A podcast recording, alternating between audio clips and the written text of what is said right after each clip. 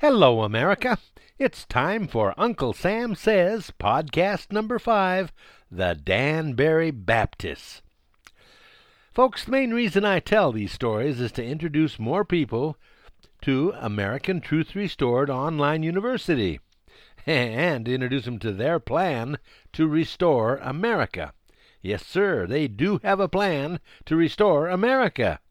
But they know that you can't restore anything unless you know how it was to begin with. So they teach you what it was like to begin with, and it's all for free. Go join them, AmericanTruthRestored.com. It's free, and you get free lessons sent to you every other day. AmericanTruthRestored.com. Now, how many times have you heard some people talk about the separation of church and state? Now, what on earth does that mean? Where did it come from? It certainly did not come from the Declaration of Independence, and it's not found in the Constitution either. So, what does it really mean, and where did it come from? All right, listen up, 'cause I'm going to tell you right now. Hello, America! Once again, it's time for Uncle Sam Says, and I've got some great stories to tell you, so let's get started. I love America, and I love telling why she's so great. These are things you need to know. This great experiment of ours needs to be completely understood. You've got to really understand why America became great. You need to understand the difference. It was truly unique, and you need to know why. Before you can fully appreciate the enormity of this accomplishment, it had never been done before. Never! The question on everybody's lips was can they do it? Can a nation of ordinary people actually govern themselves? No one gave it any chance at all. It was really the great experiment. Well, it worked, and not only did it work, but it worked so well that we really did become the greatest nation in history. I, I'm going to say that so many times during these lessons. I sure hope you don't get tired of it, but we need to understand that. It's absolutely true. We became the breadbasket of the world. We became the most powerful nation in the world. We became the kindest, most charitable nation in the world. We became the richest and most economically powerful nation in the world. We've easily given hundreds of times more aid to other nations than any other nation on earth.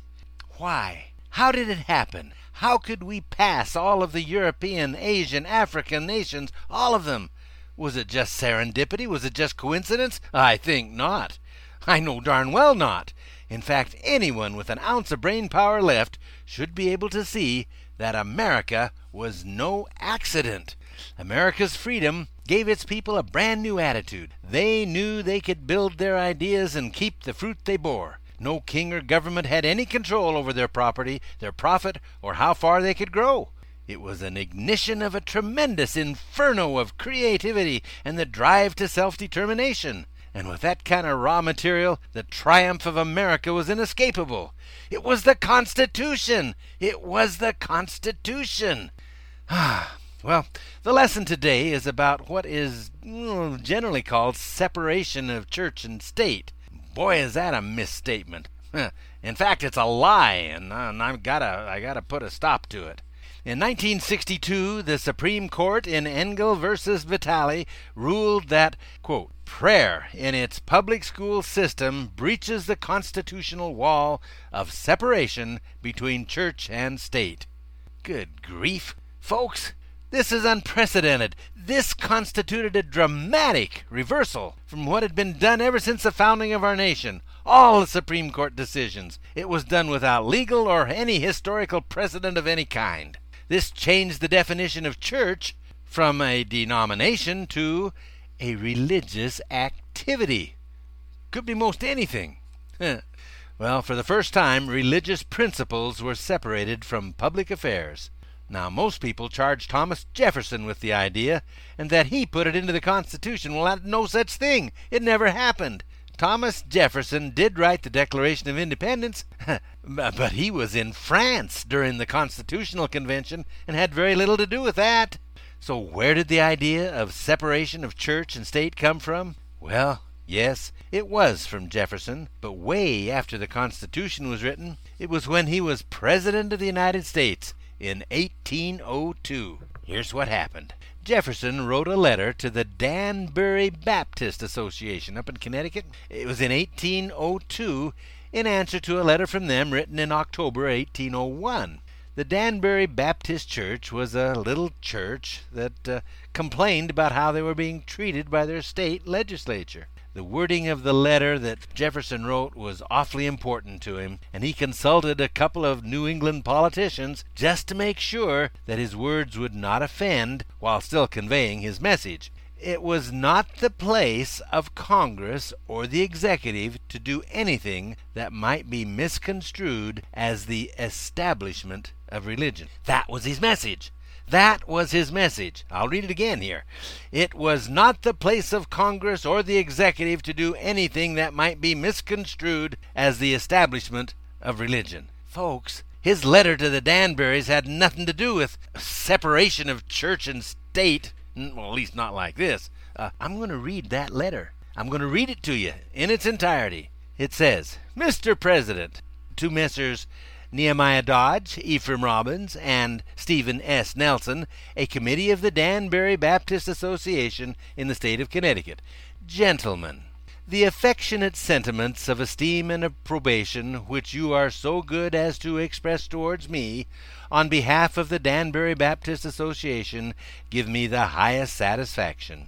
My duties dictate a faithful and zealous pursuit of the interests of my constituents and in proportion as they are persuaded of my fidelity to those duties, the discharge of them becomes more and more pleasing. Believing with you that religion is a matter which lies solely between man and his God, that he owes account to none other for his faith or his worship, that the legitimate powers of government reach actions only and not opinions, I contemplate with sovereign reverence that act of the whole American people which declared that their legislature should make no law respecting an establishment of religion, or prohibiting the free exercise thereof, thus building a wall of separation between church and state. Adhering to this expression of the supreme will of the nation, in behalf of the rights of conscience, I shall see with sincere satisfaction the progress of those sentiments which tend to restore to man all his natural rights, convinced he has no natural right in opposition to his social duties. I reciprocate your kind prayers for the protection and blessing of the common Father and Creator of man, and tender you for yourselves and your religious association assurances of my high respect and esteem. Signed, Thomas Jefferson. Okay, yeah, he did say wall of separation between church and state. But, guys, that was right after he quoted from the First Amendment saying their legislature should make no law respecting an establishment of religion or prohibiting the free exercise thereof. He didn't mean to separate religion from government, not at all. Religion has always been part of our government. It's it's always been there. It's when the Declaration of Independence was first started, it's our God-given rights. We always had religion in government. He understood very clearly that the proper role of government was not to establish a religion, but to protect whatever religion the people already had. That's the First Amendment, guys. We have our government to protect whatever religion we have, not to separate us from religion. That's what uh, building a wall of separation seems to do here. Uh, just a casual glance around the founding fathers will, will show way beyond any shadow of a doubt that they did not mean to take religion out of government. Did you know that the very first Bible to be published in the United States was designed to be used as a textbook in the schools. Uh, that's written right in the flyleaf of it. And it was ordered and paid for by the Congress of the United States. Separation of church and state? Of course.